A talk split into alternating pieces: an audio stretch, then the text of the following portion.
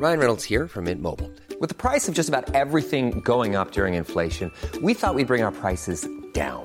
So to help us, we brought in a reverse auctioneer, which is apparently a thing. Mint Mobile unlimited premium wireless. Ready to get 30, 30, bit to get 30, bit to get 20, 20, 20, bit to get 20, 20, bit to get 15, 15, 15, 15 just 15 bucks a month. So, Give it a try at mintmobile.com slash switch. $45 upfront for three months plus taxes and fees. Promo for new customers for limited time. Unlimited more than 40 gigabytes per month. Slows. Full terms at mintmobile.com.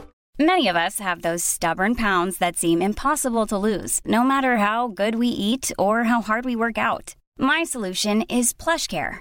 PlushCare is a leading telehealth provider with doctors who are there for you day and night to partner with you in your weight loss journey. They can prescribe FDA-approved weight loss medications like Wagovi and Zepbound for those who qualify. Plus, they accept most insurance plans. To get started, visit plushcare.com slash weight loss. That's plushcare.com slash weight loss. There's never been a faster or easier way to start your weight loss journey than with PlushCare. PlushCare accepts most insurance plans and gives you online access to board-certified physicians who can prescribe FDA-approved weight loss medications like Wigovi and Zepbound for those who qualify. Take charge of your health and speak with a board-certified physician about a weight loss plan that's right for you. Get started today at plushcare.com slash weight loss. That's plushcare.com slash weight loss. plushcare.com slash weight loss. Du lyssnar på Ridsportpodden, en ny podcast från tidningen Ridsport. I den här podden träffar vi ryttarna som du vill lära känna på djupet. Värd för programmet är hästsportsjournalisten Andrea Berlin. Det är dags för ett rykande färskt avsnitt av podden. Vi har fått chansen att komma in på Falsterbo Horse Show-området innan grindarna har öppnats. Och självklart har vi träffat presidenten själv, Jana Vannius. Vi vill ju såklart höra alla nyheter inför årets tävlingar, men även vad som är framgångsrecepten för att arrangera Sveriges största hästevent. Dessutom avslöjar Jana sina tankar om framtiden, hur han hittar sitt driv och varför man aldrig blir för gammal för att rida. Följ med mig upp på nya dressyrpaviljongen där vi ska ta dagens snack.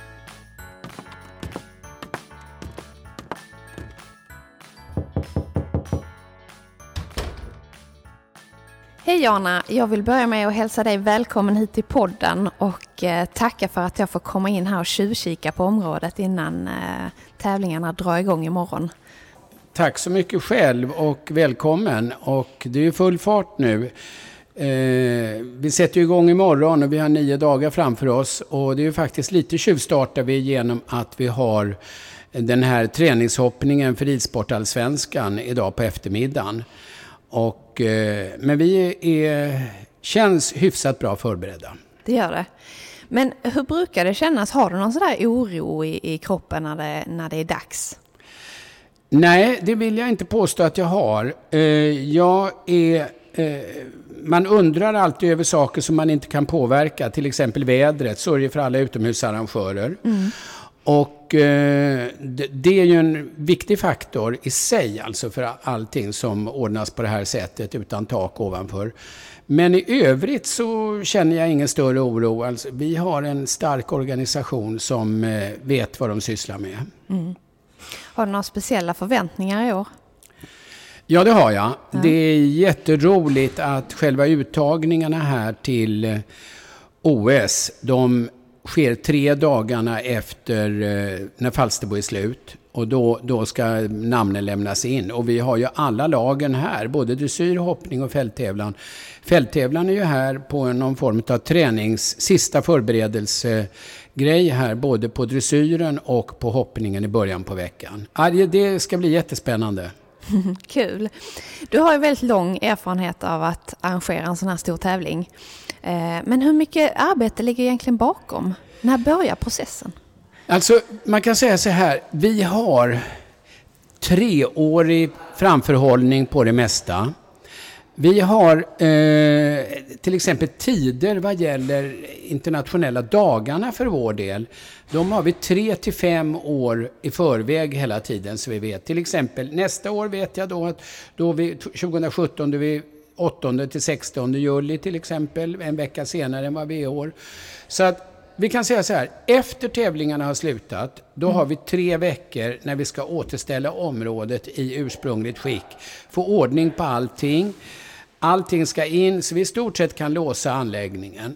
Eh, sen efter det så kan man säga att augusti månad är ganska lugn. Det måste skickas ut resultat och det är massa olika saker. Det kommer frågor från pressen och så. Och sen börjar arbetet igen i september. Eh, och då börjar vi med att ha uppföljningsmöte med våra huvudfunktionärer, ett 50-tal stycken. Mm. Och vi har uppföljningssamtal med våra sponsorer och partners och leverantörer. Och det här håller på och sen har vi nya avtalsförhandlingar med en del som inte har flerårsavtal med. Och det håller på i september, oktober, november, december. Och, eh, jag vill, och sen börjar vi biljettförsäljningen första december. Och sen börjar vi med propositionerna. De ska ut och börja kvala. En del kan börja kvala redan i februari. Och, ja, och sen är vi ute på våren. Så det, det håller på. Augusti månad är ganska lugn. Okej. Okay. Det går ganska fort med andra ord. Ja, det gör det. Det tycker ja. jag. Vad tycker du är roligast i hela processen då? Eh, ja, det är en bra fråga. Eh, det roligaste utav allting, det tycker jag är första dagen. Då har vi ju, som imorgon då, då har vi hoppningar här på dressyrarenan. Och eh, när första ryttaren rider in då vid 9-10 tiden och man hör då att det kommer en ryttare in på banan, det står hinder där, mm. det kommer en klocka som ringer, det finns hinder på framhoppningen, hela apparaten är igång. Och då är det, som, det är som att man sätter igång ett stort kugghjul. Alltså. Det är så många olika som har varit med och gör, ansvarar för sina saker för att få hela det här maskineriet igång. Det är lika fascinerande varje gång, tycker jag. Ja. Så det, så det är egentligen det som ger den största kicken, tycker du? Ja, det vill jag säga att det ja. är. Eh, sen är det många kickar under året på olika, på olika sätt. Man kanske gör ett bra avtal eller man ser att det kommer in bra ryttare. Som när jag ser att till exempel dubbel världsmästaren och Europamästaren Dubbeldam kommer hit med sin mästerskapshäst. Jag menar, då tycker man det är kul. Mm, det är klart. Mm, ja. Men vad är, vad är svårast om vi vänder på det? Vad är svårast med det här? Eh, svårast? Det vet jag inte riktigt. Oh, det måste jag tänka efter. Jag tycker ingenting är sådär jättesvårt. Eh, vad ska man säga? Eh, ja... Det är mest liksom pain in the ass som folk håller på att hacka på en om några bestämmelser eller annat sånt där. Men mm. det får man räkna med. Men jag, jag, jag, vet inte om jag tycker... Alltså jag måste ju säga att i år och även förra året så...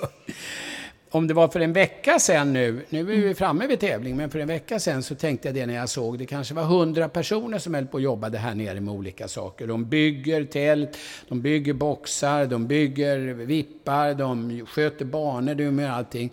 Tänkte jag så här att, fan har man egentligen kontroll på allting? Men vi har så decentraliserat och organiserat så att eh, vi brukar få ihop det i slutändan.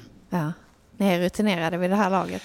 Ja, och, och vi möts ju av nya utmaningar hela tiden. På olika sätt alltså. Det, mm. är ju, det är ju inte det att vi sätter igång och bara gör tävlingarna. Vi har eh, kamp mot olika organisationer, med internationella förbundet. Vi måste hela tiden hålla koll med regler och bestämmelser och att de inte ändrar bestämmelser som är till nackdel för oss eller till sporten. Och det engagerar jag själv mig väldigt mycket i sådana saker ihop med till exempel Sylve Söderstrand och förbundet när så är, alltså för att få eh, bestämmelser som inte är en nackdel för svenska ryttare helt enkelt. Men det är mycket sådana saker också. Mm. Har du någon gång tvivlat på att, att um, fortsätta år efter år? Eh, nej, det har jag inte. Det har du inte? Eh, nej, det är så här att jag brukar alltid ha flera jobb. Jag hade ju juristfirma till för ett par år sedan. Ja. Och under en period då var jag både förbundskapten i tio år då från eh, hela 90-talet och jag hade juristfirma. Jag var engagerad i en ridklubb. Jag hade 10-12 hästar som leds av olika ryttare och Falsterbo Horskov. Så nu har jag ingenting utav det andra. Så alltså vad jag säger nu är att nu har jag gått ner till heltid. Ja, och jag tycker det är, så det tycker jag känns bra. Ja, vad skönt. Men har ni haft några speciella motgångar under åren? Ehm, Jag vet att det var någon, någon trubbel med någon bevakning här på polisen och sådana där grejer. Aha, ja, ja, men det var sådana som försökte, när polisen försökte säga till att de hade bevakning här nere som var tusen timmar eller två tusen timmar. Ja. Och då hade jag naturligtvis nytta av att jag var jurist, så att jag vet ju, det var ju många som hade samma problem. Fotbollsklubbar, eh, andra ev- sportevenemang och fick betala jättepengar till polisen. Vad vi gjorde, var, det var att vi överklagade helt enkelt. Vi överklagade besluten och gick till förvaltningsrätten och vi vann ju en stor seger där alltså. De gick ju förvaltningsrätten, från det att polisen påstod att de hade 2000 timmars arbete här där vi skulle betala 2 miljoner egentligen, till att förvaltningsrätten dömde ut 20 timmar, 20 000.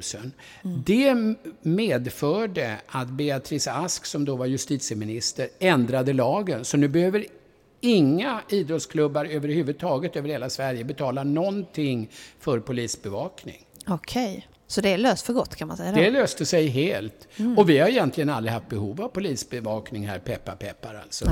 Ridsportpubliken är en hyfsad, det är ingen direkt hooligan-publik alltså. Nej, och Falsterbo är ganska lugnt i sig själv också. Det, det tycker jag att det är. Ja. Men eh, du förnyar ju mycket grejer här på, på området och sådär. Mm. Hur, hur funkar det med bygglov och sådär? Får, får, får man göra hur som helst?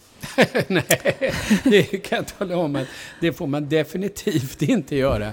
Utan vi har ju bygglov på allting. Vi går ju Ja. in. Det är så här, det är faktiskt kanske värt att berätta i korthet.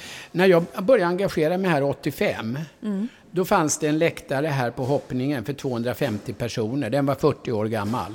Det var vad som fanns. Ja. Och då i alla fall så skulle vi bygga en läktare. Vi hade en stor läktare, den här Lars Hedin-läktaren.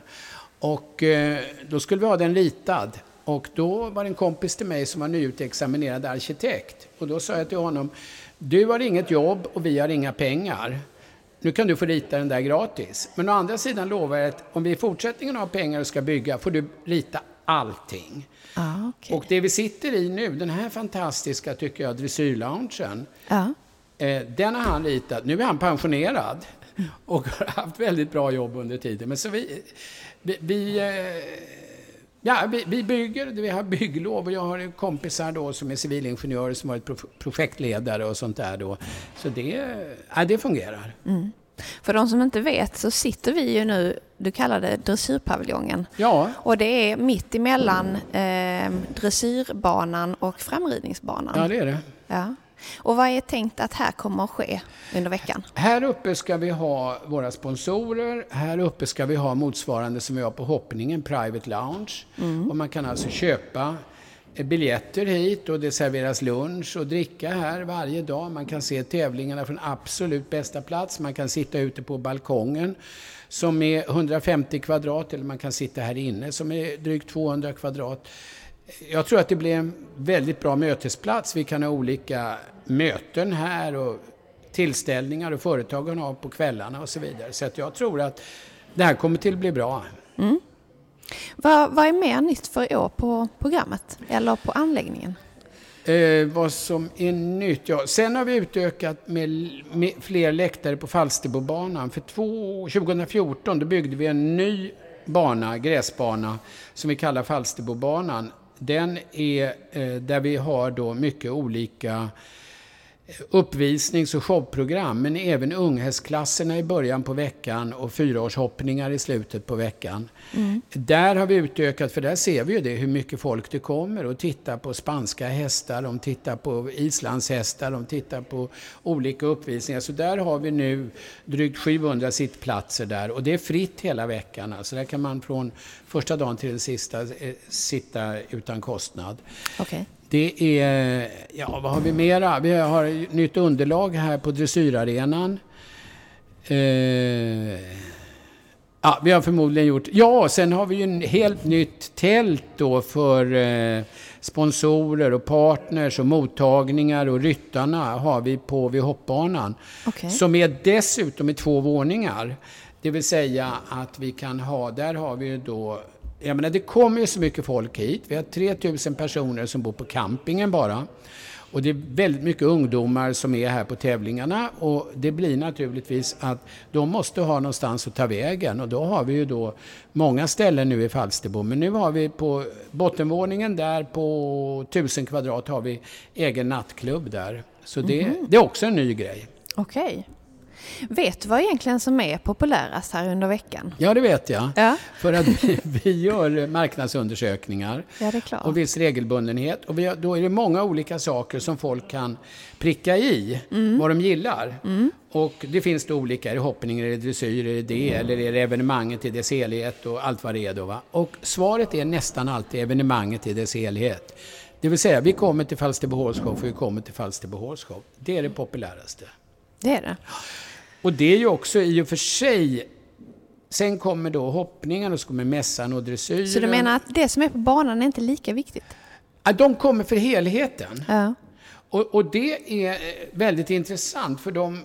Och sen kommer längre ner då vi ska festa och träffa kompisar och allt möjligt vad det nu är och, och, och handla och så. Men, men de kommer för det och, och jag kan säga så här, jag kollade på kontoret häromdagen.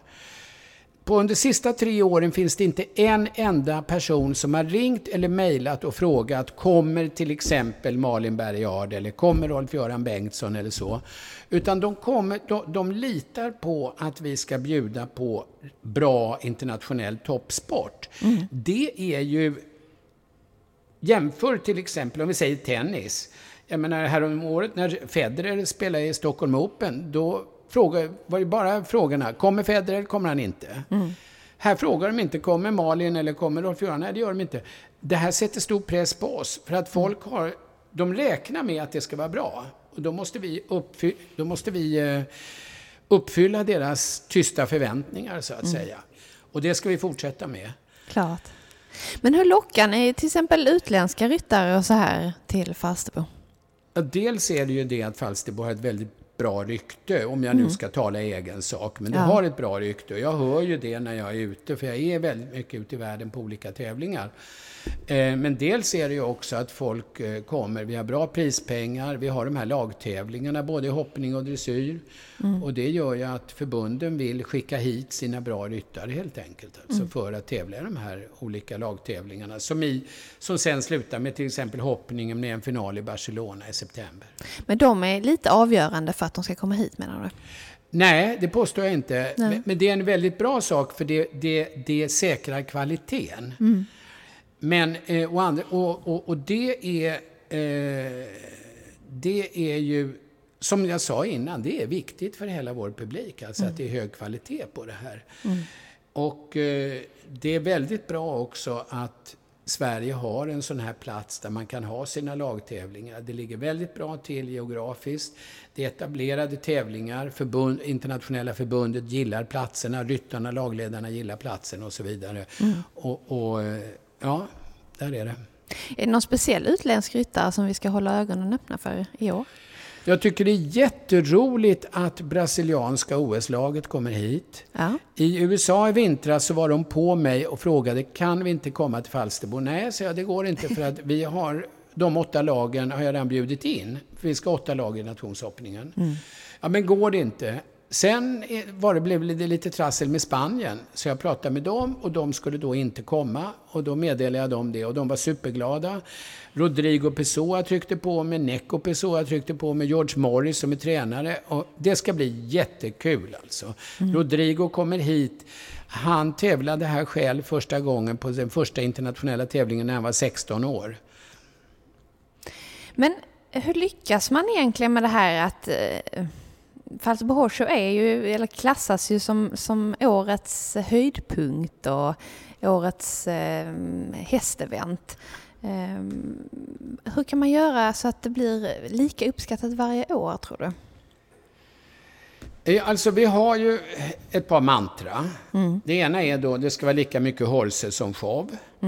Det måste vara underhållande och det måste vara varierat. Det andra är att vi har också ett mantra eh, som jag såg på väggen på ett hus i Shanghai. Och det stod det då Tradition and Renewal, alltså tradition och förnyelse. Och det tror jag bägge två passar ganska bra in på oss. Eh, och jag tror att eh, det ska vi fortsätta med. Och sen har vi ytterligare en sak till, att vi har ju det här under nio dagar i vad jag kallar fyra olika sjok. Vi har första helgen, då har vi kvalen för amatörerna, vi har ridsportallsvenskan, vi har kvalen för svenska ryttarna som inte är uttagna av förbundsledningen. Och vi har open house på lördagen, det är första kvalet, då hoppar vi här på dressyrbanan. Sen har vi andra choket, det är måndag, tisdag. Då är det liksom för alla insiders. Då är det unghästarna. Folksam Scandinavian Open i hoppning och dressyr, fem och sexåriga hästar. Och det gillar ju folk. Då kommer hästhandlare från hela världen och mm. uppfödare och alla sånt. Tredje choket är på onsdagen. Då har vi familjedag med massa olika grejer. Och så ponnyryttare, hoppning och dressyr, de tio bästa varje år. Den här Falsterbo Hunting och driving cross country, sådana saker. Och så massa grejer varje dag på Falsterbobanan. Det är tredje mm. chocket, det är familjedagen. Den, den, har blivit jätte, jätte, jättestor alltså. Då, alla de som är här då den dagen, jag känner inte igen en människa. Sen kommer vi på torsdagen till söndagen. Då är de internationella tävlingarna och finalerna i Scandinavian Open och så. Så det är lite olika publik som kommer olika tider. En del är här hela tiden. Genomsnittligt är en besökare här 3,1 dagar. Okej. Okay. Mm -hmm. Men det är ju så här att det är många som försöker arrangera hästtävlingar och hästevent i Sverige och det är mm. ju inte helt lätt. Eh, Nej. Det är inte alla som lyckas. Eh, har du egentligen några tips som du skulle vilja dela med dig av till mindre klubbar då som, som kämpar med sina event? Eh, två grejer. Börja förbereda i tid. Mm. Det är det första vad det heter på engelska, to fail to prepare is to prepare to fail. Börja i tid, det är det första. Det andra är se till att det finns tillräckligt många medarbetare. Det är som så, på klubbnivå är det ofta på det sättet att det finns en eller två väldigt drivande och entusiastiska personer som alltid säger ja det kan jag fixa och det gör jag och så. Mm. Och efter tre, dag, tre år, du vet, då, får man, då ligger de utslagna och man får behandla dem med syrgas alltså, de säger aldrig mer.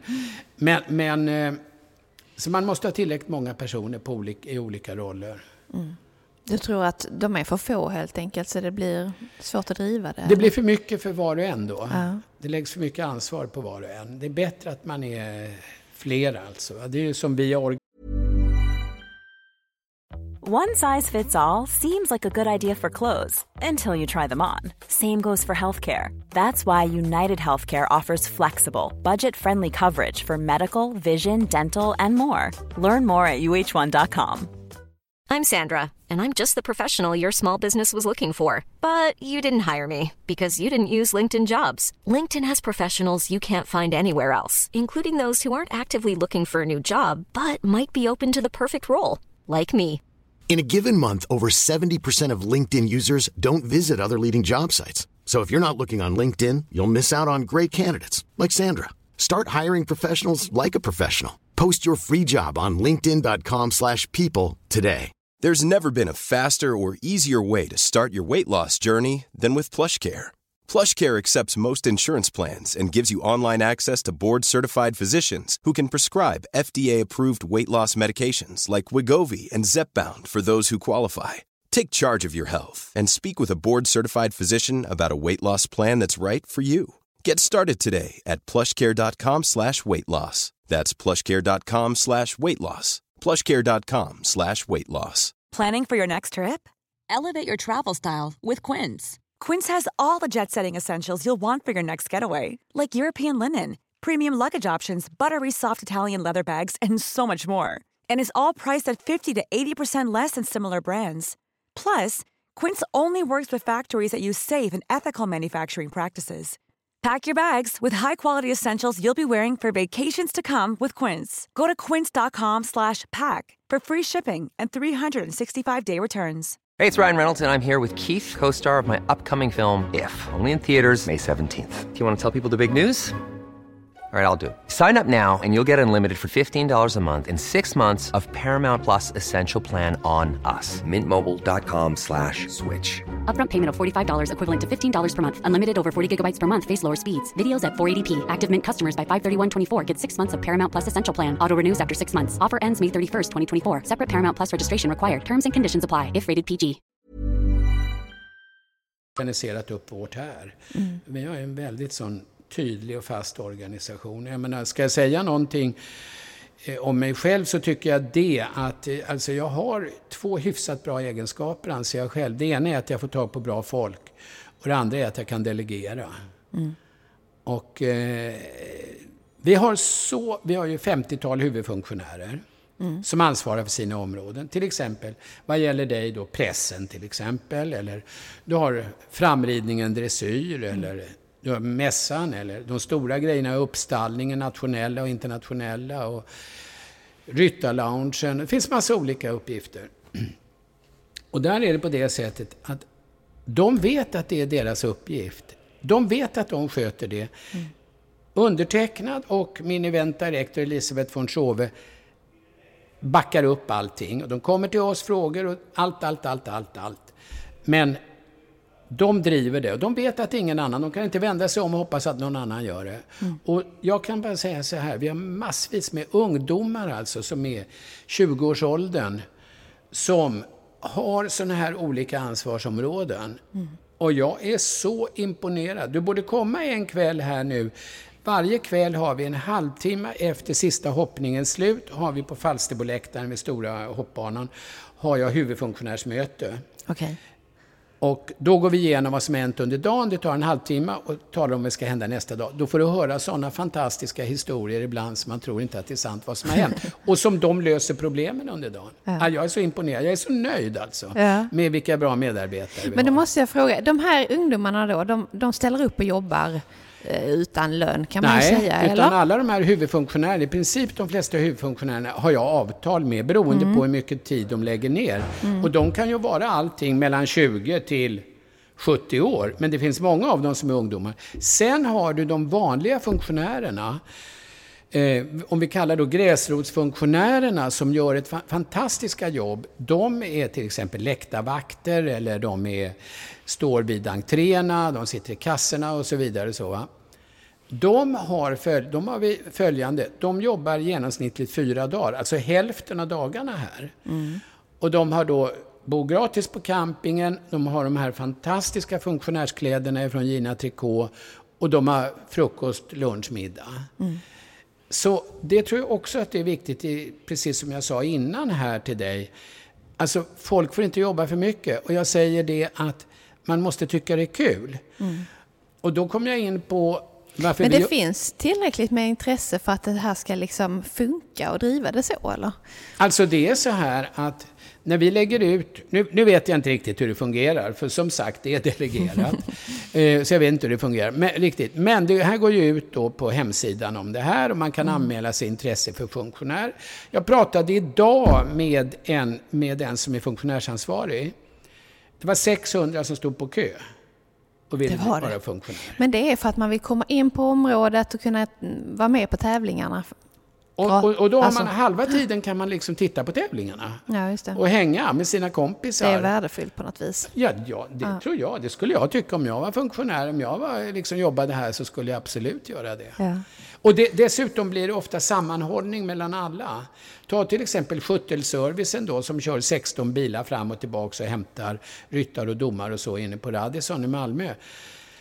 De är ju, de eh, chaufförerna, de är inte så mycket hästintresserade. De tycker det är kul att köra fina bilar eller vad det nu är för någonting. Och de, de träffas en, två gånger på vintern och går ut och käkar och så. Alltså det blir, varje grupp i sig måste få den här sammanhållningen.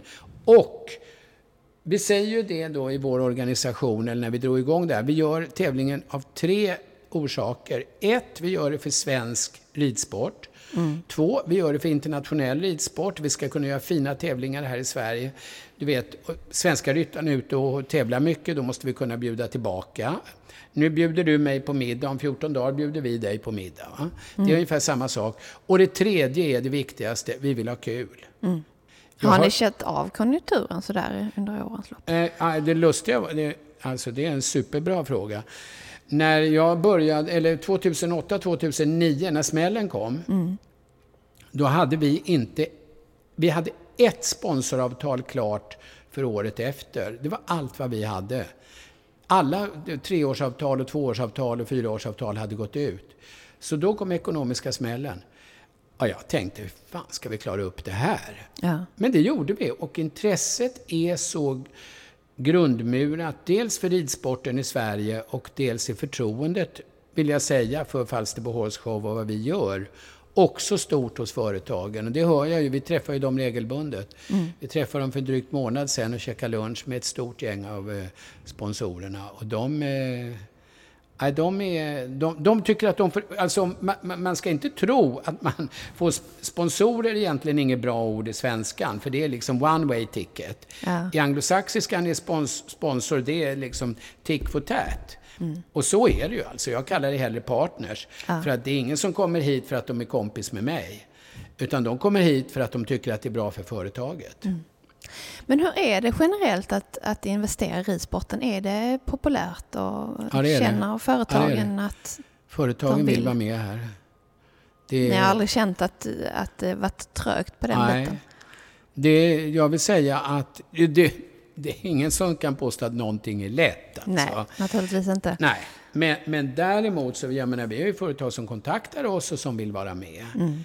Det händer ju varenda år. Och det är ju väldigt trevligt. Men det gäller att man levererar. Ja. Man levererar vad man har utlovat. Alltså inte bara massa snack, utan man utlovar. Och vi har ju avtal med varenda partner och sponsor. Och det är ju våra avtal, de är ju normalt två, tre, fyra, fem sidor. Kan vara längre också för den delen. Där är exakt på varenda inträdesbiljett eller varenda skylt eller varenda storlek eller varenda det och så vidare finns absolut klart undertecknat av då eh, firmatecknare i det bolaget. Men vad, vad tror du då är liksom... För andra klubbar i Sverige och sånt har ju väldigt svårt att få ekonomin att gå runt och hitta de här sponsorerna. Ehm, vad gör de för fel eller vad, vad gör att de inte vill investera? Nu, vad ska jag säga? säga? Alltså jag, jag har mycket synpunkter på det där. Jag kan väl ta dem lite i korthet. Va? Det, igen, för, till, det första, till att börja med vill jag säga då att man måste vara ute i god tid med allt. Eh, sen för det andra så måste man då se till att man har arenor och så vidare som är bra. Sen för det tredje så måste man vara eh, när det gäller mindre tävlingar, och det spelar ju ingen roll vilken sport det är, om det är ridsport eller om det är fotboll eller handboll, alla har ju samma problem. Det blir ju ofta företag på orten och det blir företag som man har personlig kontakt med som gör det. Och då ska man se till att man inte gapar över för mycket. Eh, och sen ska man se till, som sagt, att man levererar. Det är A och O. Se till att man levererar. Kunden har inte alltid rätt, men kunden ska vara nöjd. Tror du de sätter upp för höga mm, förväntningar för sponsorer och sånt där då? Eller? Ja, ja jag vet inte. Jag kan, jag kan inte bedöma det riktigt, men, men eh, jag kanske ska dra igång någon tävling någonstans, då, en klubbtävling, så se om man kan Ja, men det hade varit intressant. utveckla det. Eh, vi håller på att starta en, som du, som du vet, en tävling från grunden, en inomhustävling uppe på Elmia nu. Och det, Ja, just det. där är det ju faktiskt att börja från botten, så att säga. Eller om inte från botten, men det är i alla fall att börja eh, från scratch med Mm. allting. Men vad har gjort att du vill engagera dig i fler event? Um, alltså, det var så här att för 14-15 år sedan så hade jag genom mitt eget bolag ett avtal med Elmia Mm. om att dra igång tävlingar där uppe. Och då gick, eh, då skulle vi ha ungefär som vi har tänkt oss nu, fast vi skulle ha en liten internationell tävling. Och då kom förbundet in på den tiden och sa att då ville de ha betalt utav mig för att jag skulle göra det. Och eftersom ingen annan tävling i hela Sverige betalar till förbundet för att få göra tävling, så sa jag det, nej, men då, då kan jag hitta andra grejer som jag kan sysselsätta mig med och arbeta med och tjäna enklare pengar på, även om inte pengarna var liksom den huvudsakliga drivkraft, drivkraften. För det är ganska kul också att dra igång evenemang och dra igång en grej tycker jag är kul.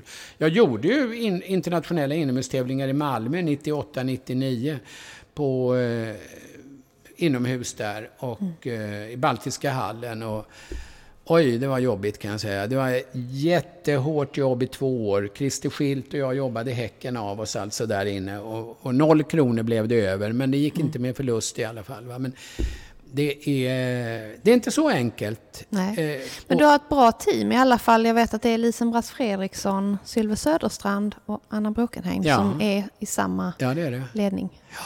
Så, Så, att, eh, ja, ni- vi, tycker, alltså, vi tycker väl så här var och en så, utav oss att vi behöver ha som ridsporten växer så måste vi ha mera hyfsat bra evenemang och vi tycker då att det, eh, det skulle kompletteras nu. Det finns ju flera utav de här bra evenemangen till exempel.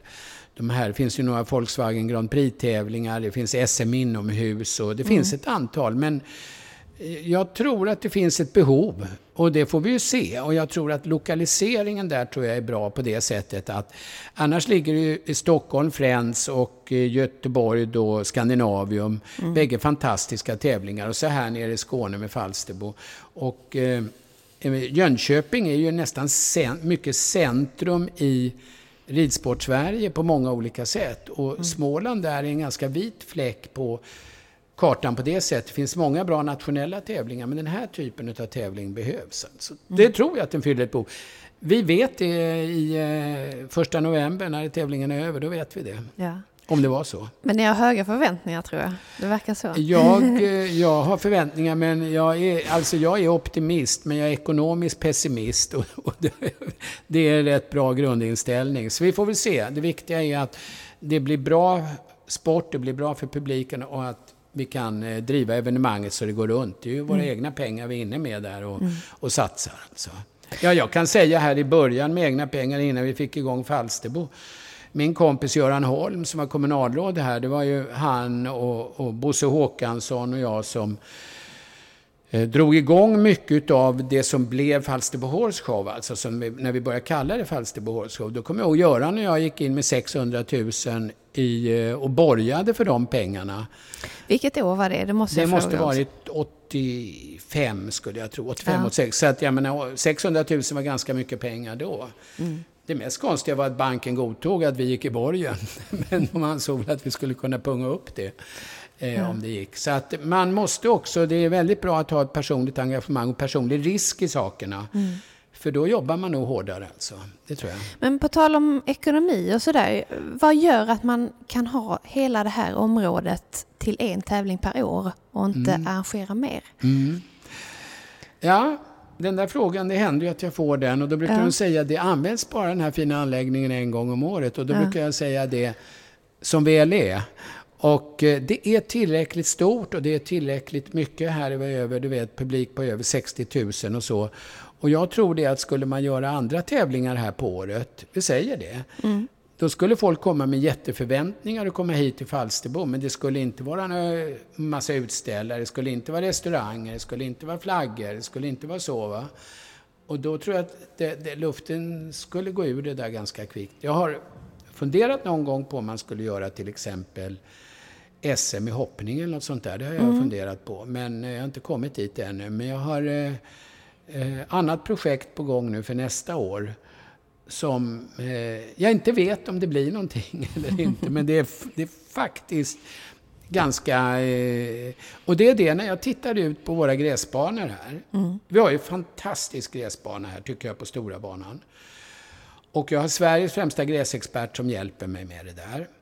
Och då tänkte jag det då, lite så här då som du säger, kan man inte använda det till något annat? Ja. Så att nu har jag i alla fall dragit igång det att jag funderar på om vi skulle nästa år göra i augusti, göra en tennisturnering här på gräs. Jaha, okej. Helt Eh, annorlunda. På, ja, på stora banan. Eh, så vi ska pröva lite i år, när Mm. tävlingarna är slut, och se om det går liksom att se till då att de, där i sånt fall det skulle vara att det vältas, att man klipper ner, att man, du vet, för det måste ju vara millimeter tjockt, det blir ju som en golfgreen då. Ja, visst. Och, eh, men det, och där har Det- jag en kille som är här nere, eh, Lasse Villander, som är i Tennisförbundet och massa grejer, som kan det här. Så att vi får se. Ja, Chansen är 50-50 skulle jag tippa att det kan bli något. ja. Men du har stora drömmar fortfarande om, om tävlingsplatsen här? Eh, ja, ja, Eller jag har ju på kontoret vill man löfte på mig att jag ska inte bygga någonting nytt till nästa år. Det kommer till att bli lite grejer till nästa år som vi bygger då också.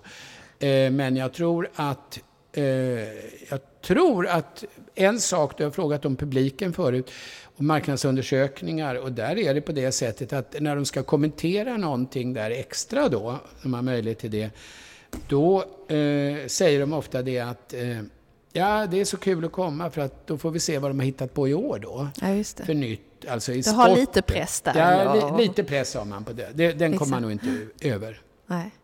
Men hur ser det ut om tio år här, säg? Vet du det? Eh, nej.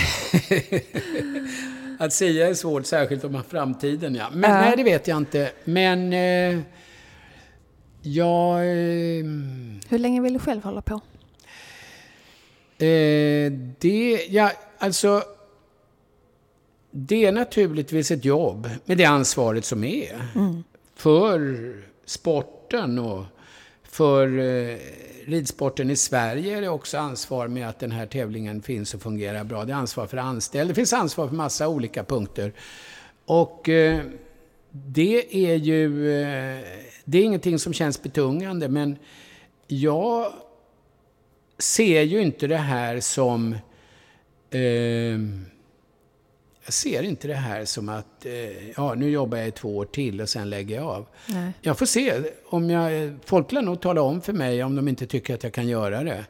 Det är ju inte det att folk i ridsporten är direkt eh, försiktiga med att uttala sig om olika saker, så det bekymrar mig inte. Va? Nej. Sen är det ju det att eh, jag ser ju det då att eh, då är det ju såna här killar och tjejer i USA då som Donald Trump och Hillary Clinton. De eh, vill nu bli eh, presidenter i USA. Det ju, måste väl anses ändå som kanske världens tuffaste jobb. De är 70 bägge två. Och eh, det bryr de sig inte om. Då ska de, om de blir valda då, någon av dem, så kan de eventuellt, först i en fyraårsperiod tills de är 74, sen ytterligare en period tills de är 78. Ja. Det är bara att jobba på. Ja. Jag menar i Sverige börjar eh, vad heter det, spara till pensionen när du är 17 ungefär. Va? Den inställningen har de inte riktigt i USA. Va? Och jag tror jag är lite mer stöpt i den formen så att säga.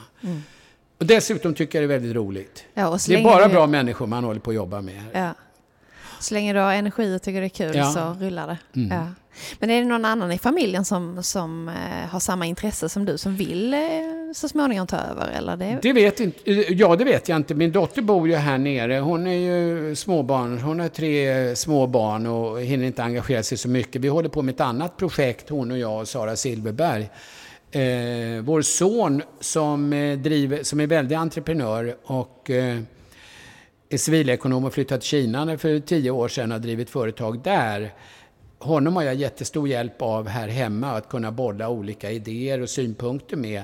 Eh, Jag tror att han kommer alltid till att spela en roll här i Falsterbo, det tror jag. Och dessutom har han ju varit funktionär då i, du vet, i 25 år. Och eh, han har ju gått den långa vägen. Han började med att sopa läktarna, du vet, när han Ja, ja. var åtta, ihop med sina kompisar. Så att Okej. eh, det, det tror jag att han kommer till att spela en roll här, det kan jag tänka mig. Ja. Men när du inte håller på med det här, eh, sysslar du med hästar och rider du? Eller hur ser det ut? Jag rider och jag rider regelbundet i, i eh, flera gånger i veckan. Ja. Eh, Jag rider också i USA en del. Och, Är det en egen häst som du har då? nej, jag har inte det utan Nej. där har jag då vänner som rider då. Och eh, sen har jag två ston och två ettåringar och ett föl uppe i Blekinge. Mhm. Som, eh, så jag håller på med lite uppfödning, men uppfödning då per postgiro då. Okej. Men vi, vi åker, min fru och jag upp en gång i månaden och tittar på de här hästarna. Va? Det är jättekul. Va? Men när du rider, är det här runt Ja, det här är krokarna på... i Falsterbo överhuvudtaget. Det är ju fantastiskt att rida här. Och på Ja, hösten och våren, du vet, och du kan rida, galoppera på stränderna här. Det är ju makalöst. Alltså man rider nere vid Skanör ut till eh, sjömärket där ute. Du, vet, du kan galoppera på en, du vet, en hård sandstrand då, som är hård utav vattnet så att säga. eh, kilometer där och den är kanske 40-50 meter bred och du kan rida i vattnet där, där det, så det bara täcker hovarna och rida här halvmil. Alltså, det är Härligt. helt makalöst att rida här nere. Det är som att rida på de bästa ställena i Frankrike. Du vet på såna här kuster och sånt. Det, det är helt otroligt bra. Ja. Men du är inte rädd eller så när du sitter till häst? Nej. Drutta av i vattnet? Och... Nej, det är jag inte. Nej. Det är jag inte. Nej, Jana, det här har varit jättetrevligt att prata med dig lite här inför imorgon och eh, jag vet att eh, det är många som är spända och förväntansfulla inför veckan. Ehm, Så eh, vi får väl hoppas på som vanligt jättefint väder och att, att grindarna öppnas imorgon. Tack så mycket. Det gör Tack vi. själv. Vi vill jättegärna veta vem du vill att vi ska träffa nästa gång och vad vi ska prata om.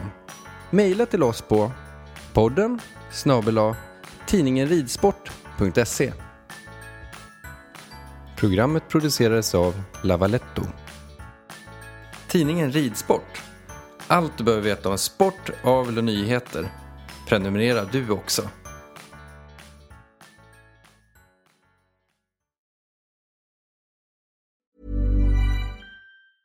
Hey, it's Paige DeSorbo from Giggly Squad. High quality fashion without the price tag. Say hello to Quince. I'm snagging high-end essentials like cozy cashmere sweaters, sleek leather jackets, fine jewelry, and so much more. With Quince being 50 to 80% less than similar brands.